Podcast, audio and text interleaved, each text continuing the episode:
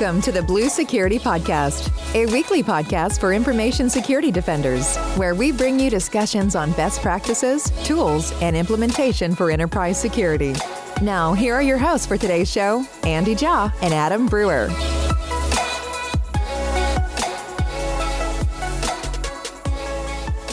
So, welcome to the premiere episode for the Blue Security Podcast.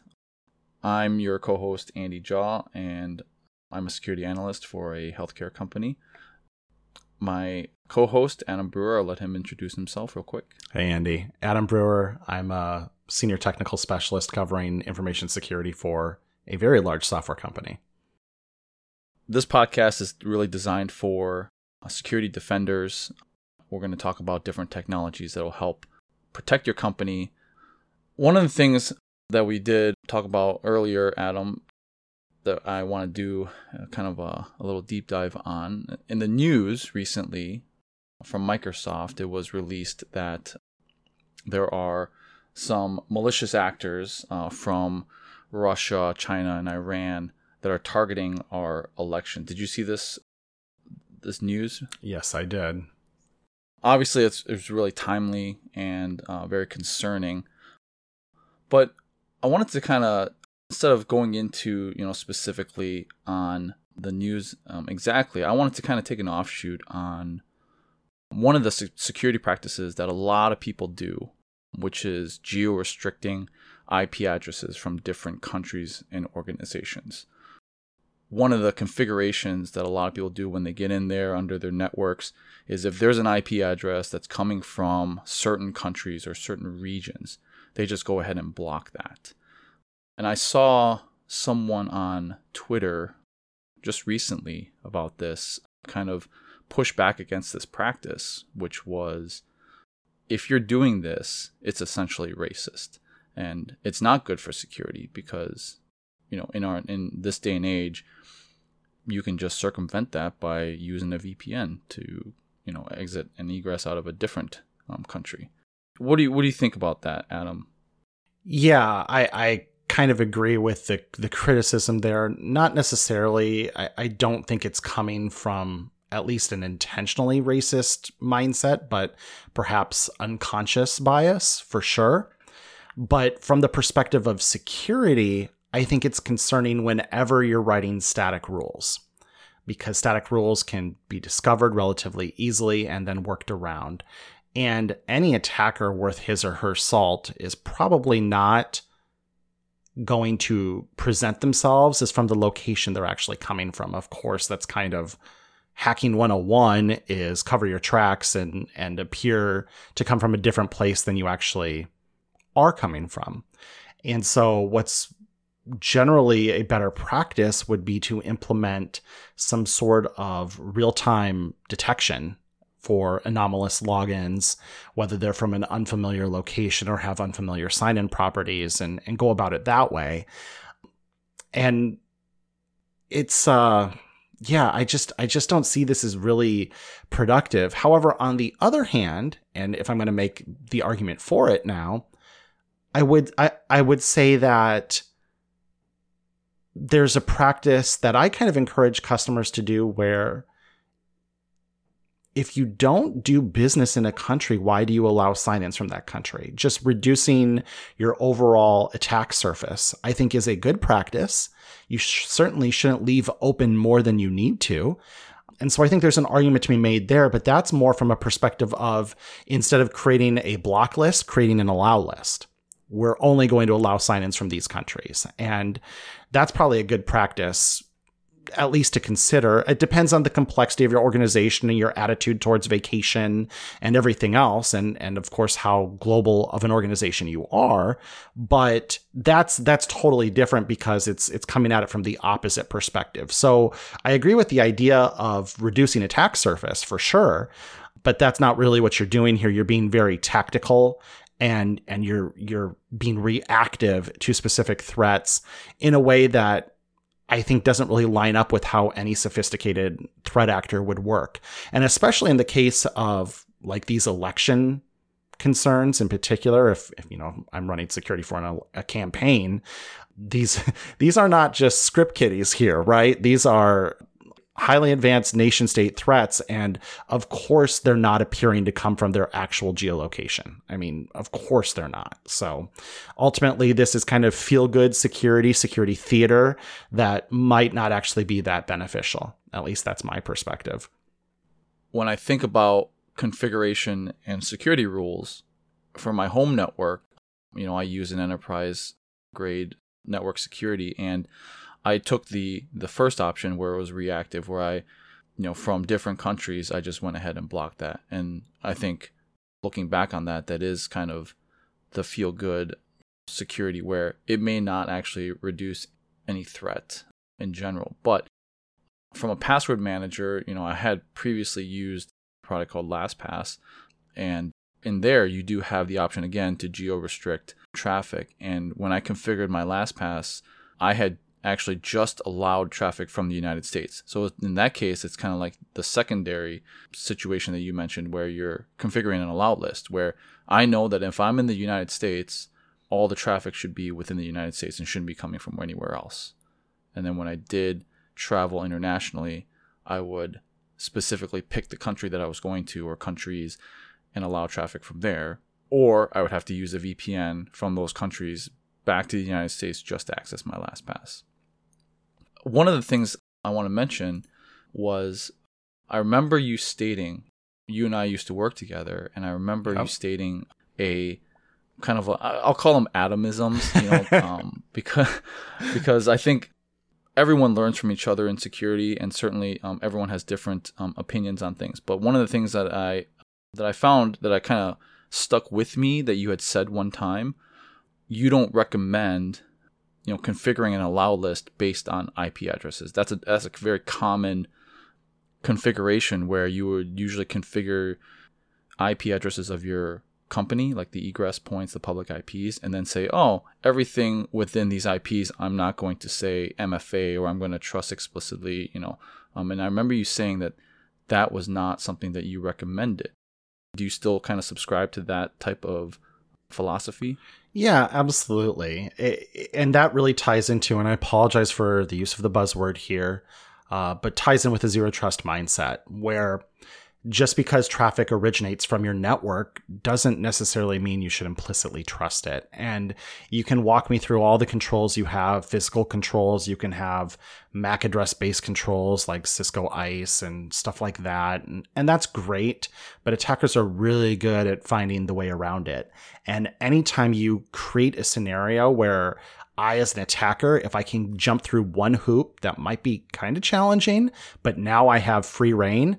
That's really scary, right? We don't ever want to create a scenario where if I can get behind this blockade, now I have pretty unfettered access. And when you create rules like that to not challenge for MFA for connections originating from a network location, you're creating that scenario, which is highly attractive to attackers because I essentially have to break one set of controls and now I have open access.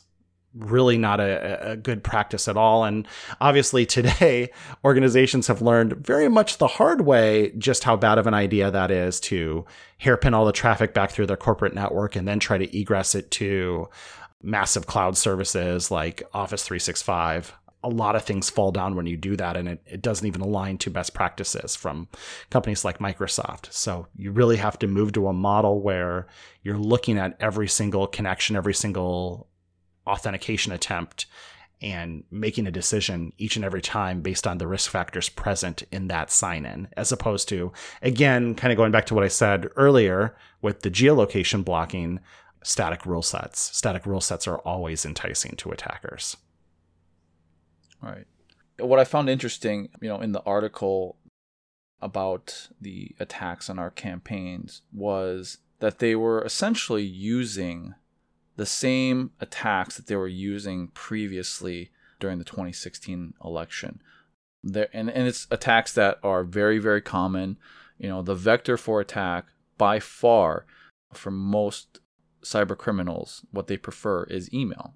You know, typically they do some sort of spear phishing and they get users to click on these links. But one of the new things um, that has popped up, you know, spear phishing was the the original tactic, and they're still using that. But one of the new tactics that they're using is something called password spraying. So if you're not familiar with password spraying, it's essentially you can do some sort of intelligence, and it's pretty easy to find out what your email address or what your logins are based on you know company emails that are put out there. You know if you find a specific company it's pretty easy to figure out okay it's first initial last name at you know company.com or first name dot last name at company.com and social networks like linkedin it, you know you can easily find out positions email addresses and then therefore usernames. And by doing that you can then spray the password, very common passwords like password 123, fall, you know, 2020, autumn 2020, summer 2020, or, you know, even like for different locations, like say Wisconsin, sports teams, right? Like Packers 2020. And so you don't have to necessarily brute force these. You just try it once and if it works, great. You know, if it doesn't work, you know, you try a different password against 20 some thousand accounts or however many there are inevitably you're going to usually get one. One of the things that I think is a great tool to protect against this is password protection through Azure Active Directory. And most people um, use some sort of Active Directory and they usually sync their identities, at least, up to Azure AD. But one of the things that you can do is also sync your passwords. And Adam, I think you have a little bit of experience with uh, password protection. Yeah. So Azure AD password protection, by the way, doesn't require you to synchronize your passwords to Azure AD. So even if you're not doing that, you can still benefit from this product. What it does is it pulls the most commonly used passwords from Azure AD, as well as a, a custom banned password list that you can create, and then prevents users from sending their passwords to passwords that contain those words or phrases. And it will even do things like character substitution. So if somebody's trying to be clever and replace an S with a dollar sign, it will pick up on that as well. So there's two pieces to it. There's a cloud component as well as an on-premises component, and it's something you can install inside of your corporate network or organization, and it will detect passwords that might have those keywords that you've chosen to ban or especially the most common ones and prevent users from setting their passwords to that. So certainly that's that's part you know one tool in the toolbox for protecting against password spray attacks. What you can also do from that perspective are walk away from some of the antiquated password controls of the past. So, Microsoft now publishes password guidance that no longer suggests having complexity requirements, that no longer recommends uh, history requirements, that no longer recommends um, periodic password changes all of those have kind of been walked away from over the past several years, not only by Microsoft, but also, you know, NIST as part of the United States government, for example, as well, has some of the same recommendations. And the reason why these help you with password spray attack is because it helps dissuade users from setting weaker passwords since they have to change them more frequently, or especially since they have to be so complicated. If you focus more on a user creating a good password, that's long enough and you know not necessarily complex but doesn't use common keywords or key phrases now you have a password that is good and then you're not going to make them change it because why would you make them change it? You know if you really get down to it the concept of periodic password expiration is kind of crazy because there's two scenarios. Either scenario number 1 I don't have your password in which case why are you making me change it? Nobody has it it's not compromised. So what's wrong with it? What value is there from changing it? There isn't any from a security perspective because it's not compromised. And then on the other hand, if the password is compromised, what's an acceptable length of time for an attacker to have access to a compromised password? Because I would suggest it's zero. There is no acceptable length of time. So when you set a password expiration policy of, let's say, 90 days. What you're really saying is, well, if an attacker gets it, we'll make them change it every 90 days and that'll kick them out. Which, first off, is you know not true an attacker will use a password the moment they compromise it and secondly if you're banking on an event happening four times a year as your method for rooting attackers out of your environment that's not very good security practice and there's such significant downsides to it because it it it incents users to do those kind of rotational passwords, like you mentioned, spring 2020, fall 2020. And getting rid of password expiration, you can tell users set a password once that's really good. Let's even make it a passphrase. Let's make it, you know, 16 characters, but I'm never going to make you change it unless we detect it's compromised. Now that's actually better real security for everyone. So password protection for sure, it's, it's a tool modern password policies help as well. And then, you know, again, going back to the drumbeat of having detection for these anomalous behaviors as well, not just at the individual user level, but having an identity provider that can detect when a password spray attack is happening because they're also designed to get around traditional defenses of we're going to increment failed attempts per user. And you say, okay, well, I'm only going to fail an attempt once for every user, but I'm going to go hit every user. We traditionally haven't built controls to detect that, but certainly if I see this same IP address or, or range of IP addresses keep showing up and keep failing attempts across all my users, eventually that should trip some sort of warning, right? And the good identity providers certainly do that and have detections against password spray as well. So there's a lot of different controls you take that like anything in security, it takes a village. It takes a lot of different efforts working together to protect against this. But I would certainly say my big two hit list are A, having a banned password list of, of some kind, and B, adopting modern password principles. Both significantly would reduce the risk of password spray being successful.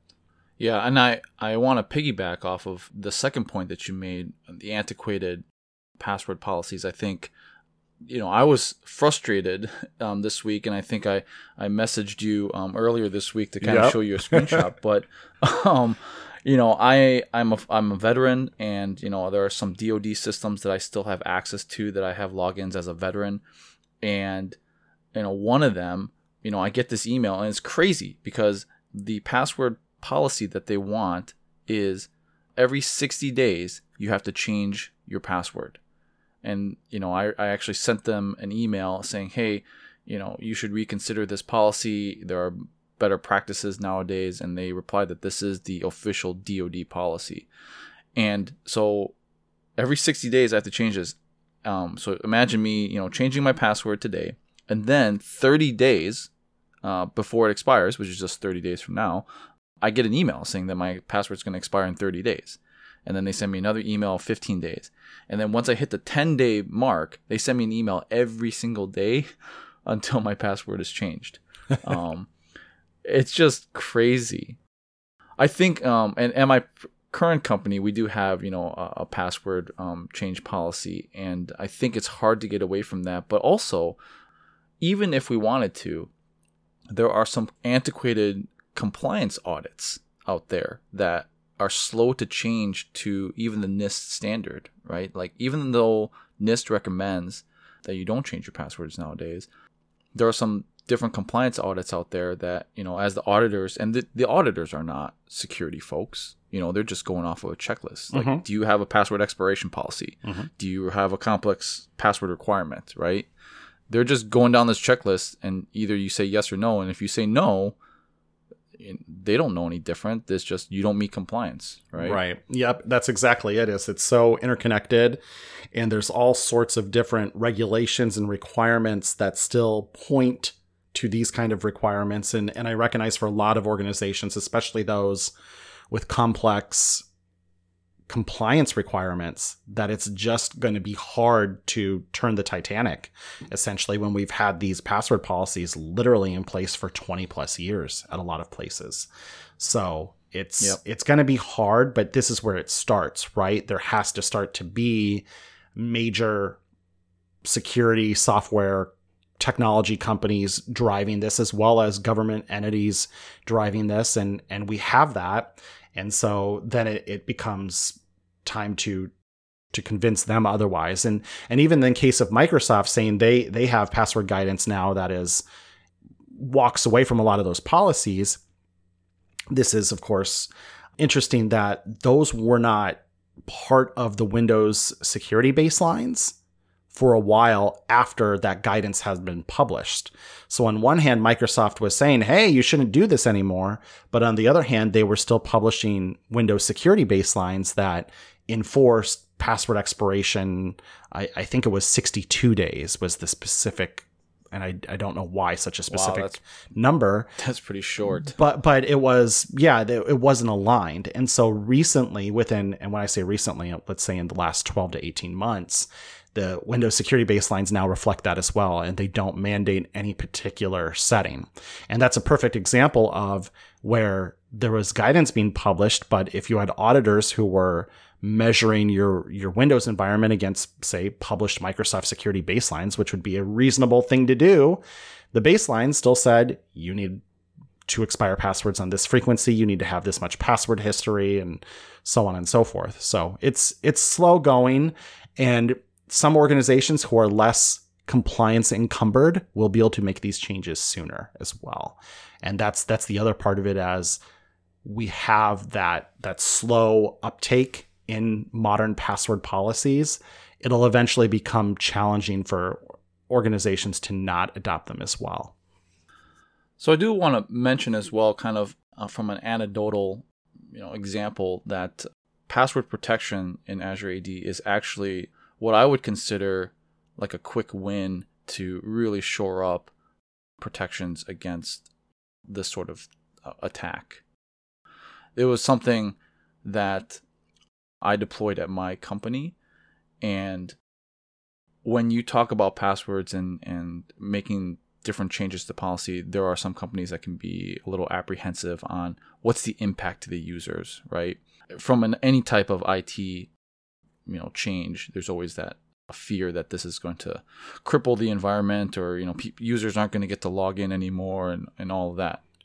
Especially right now too.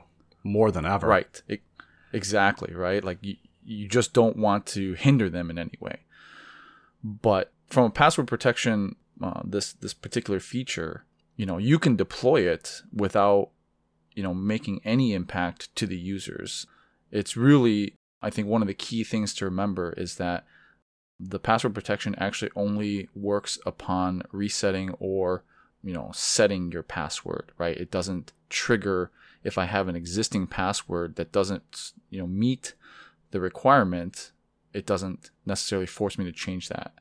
And so it's fairly low impact and from my experience you know i deployed it at a real company and you know obviously we had a lot of talks about should we go forward with this what the impact is going to be. And then i remember asking you adam now that we have it in place and you know we turned on the switch we deployed it and you know the company didn't come to a halt um, which was great. But one of the things that i asked you i remember was how do i actually get people to have good passwords? Like should we should we set um, an expiration date on everybody's password should we reset everybody's password, you know, have this mass communication. I remember you had some thoughts on that. Yeah, I think you never want to create a scenario where you have a mass rush on your help desk. That's always kind of concern one. And by the way, I spent many, many years in corporate IT before I, I joined my current role in technical sales. So certainly I have experience and, and have the scar tissue of that thought process of always being concerned about a run on the help desk is is basically the worst case scenario. And I think you do want to create a scenario where once you've put this protection in place that it's had a chance to cycle through your user base. And and I suppose it depends on what your current password expiration policy is, but I bet it's quarterly or stronger that's probably good enough, right? Eh, where you can just kind of cycle through user passwords as they come up for expiration. And then you know, hey, within three months, we're not going to have any of these common passwords or any of these common keywords in any of our user passwords anymore. And that's probably pretty good from a security perspective. That's about as good as it gets. And especially when you can do that with zero additional impact above and beyond typical password reset cycle that's already established in your organization and everyone is accustomed to. That's almost a zero impact change, right? Because it's nothing changed. The user's password comes up for renewal and they have to change their password. The one challenge I'd be curious to hear if you ran into this in real world practice is that because some of the Windows password change messages are hard coded, they can't specifically tell a user that their password was unacceptable because it contained a banned keyword, for example. So Wisconsin, let's say somebody's trying to set Badgers 2020 exclamation mark, and they're like, "What? I don't get it. It's got a capital B. It's got lowercase letters. It's got numbers. It's got a symbol. Why is that not okay?" And and honestly, the error message is not going to be terribly helpful. So, did you run into this in your world? Did this was this something that that was a challenge? Did you do user communication ahead of time? Because that's the one challenge I see with this is is dealing with those hard-coded messages that don't really effectively coach users as to what's wrong and what they need to fix. Yeah, so that is a very good point and we did run into that. So we didn't put out any communication for this. We just flipped the switch. We did let our help desk tier one, tier two folks know that we were doing this. We wrote a KB article detailing what the uh, the new requirements are, and we even published for our help desk all of the banned passwords that we put in there for custom words. Obviously, we'll update it if any new words come up, but we published that for them so that they knew, hey, you know, you can't use this word and any iteration of it, right, with it. And for us, I wouldn't consider it a, a lo- very, very large organization. We're not like 50,000, 100,000 people. So we're not getting thousands of, of passwords getting reset a day. You know, at most, we're getting maybe, you know, less than 100 for sure a day. And, and you're absolutely correct. in the message from the traditional Windows side does not really give you the the messaging that hey this password doesn't really meet the requirements from a this banned password list, right? Now, if you are changing it through Azure AD, like in the self-service password reset, or in a Azure AD joined or hybrid Azure AD joined device, and you're resetting it from the the Windows screen, there is a message there that does say, hey, this doesn't meet the complexity requirements. Please contact your IT administrator. But um, yeah, we had people calling on the help desk and then those folks would, would ping us and I would refer them back to the, the knowledge article that I wrote. And usually that resolved it. We didn't get a high influx of, you know, just users getting frustrated that they couldn't set it. But for the most part, most people either set a password and it worked or they set one and take them a couple of tries and, and then they'd be good.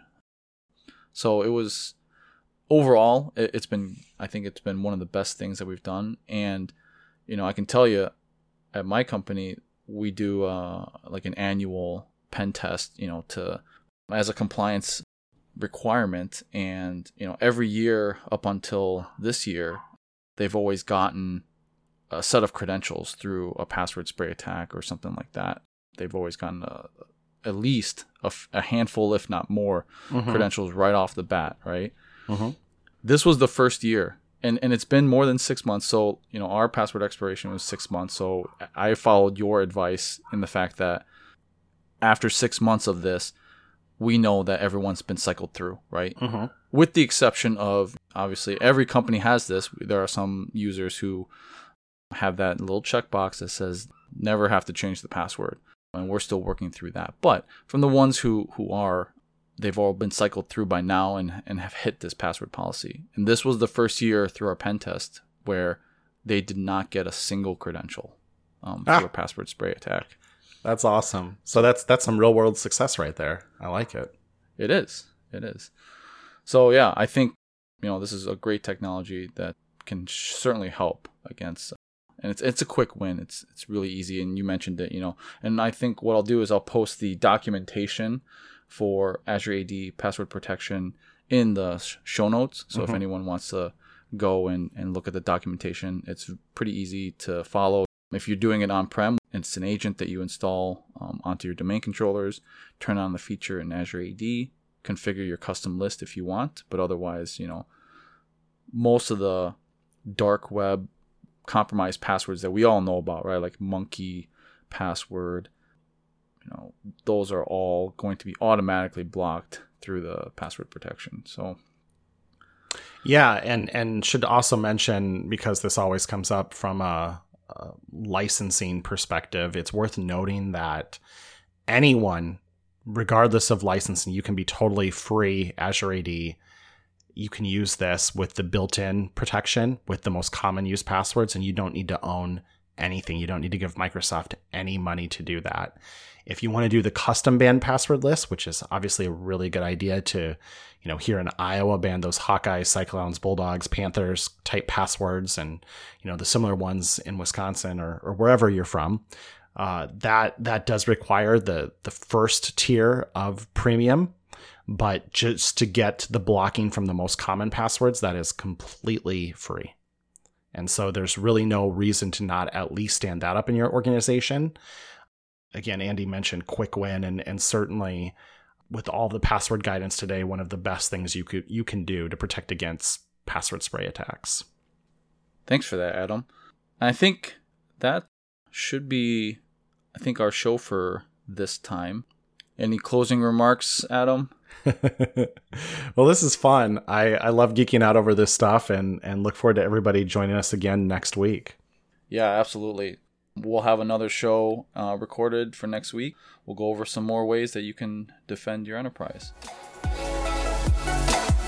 Thank you for listening to the Blue Security Podcast. Please check out the show notes, catch up on episodes you may have missed, and subscribe so you don't miss any future episodes. Find Andy on Twitter at AJaw0 and Adam at AJ Brewer. See you at our next episode.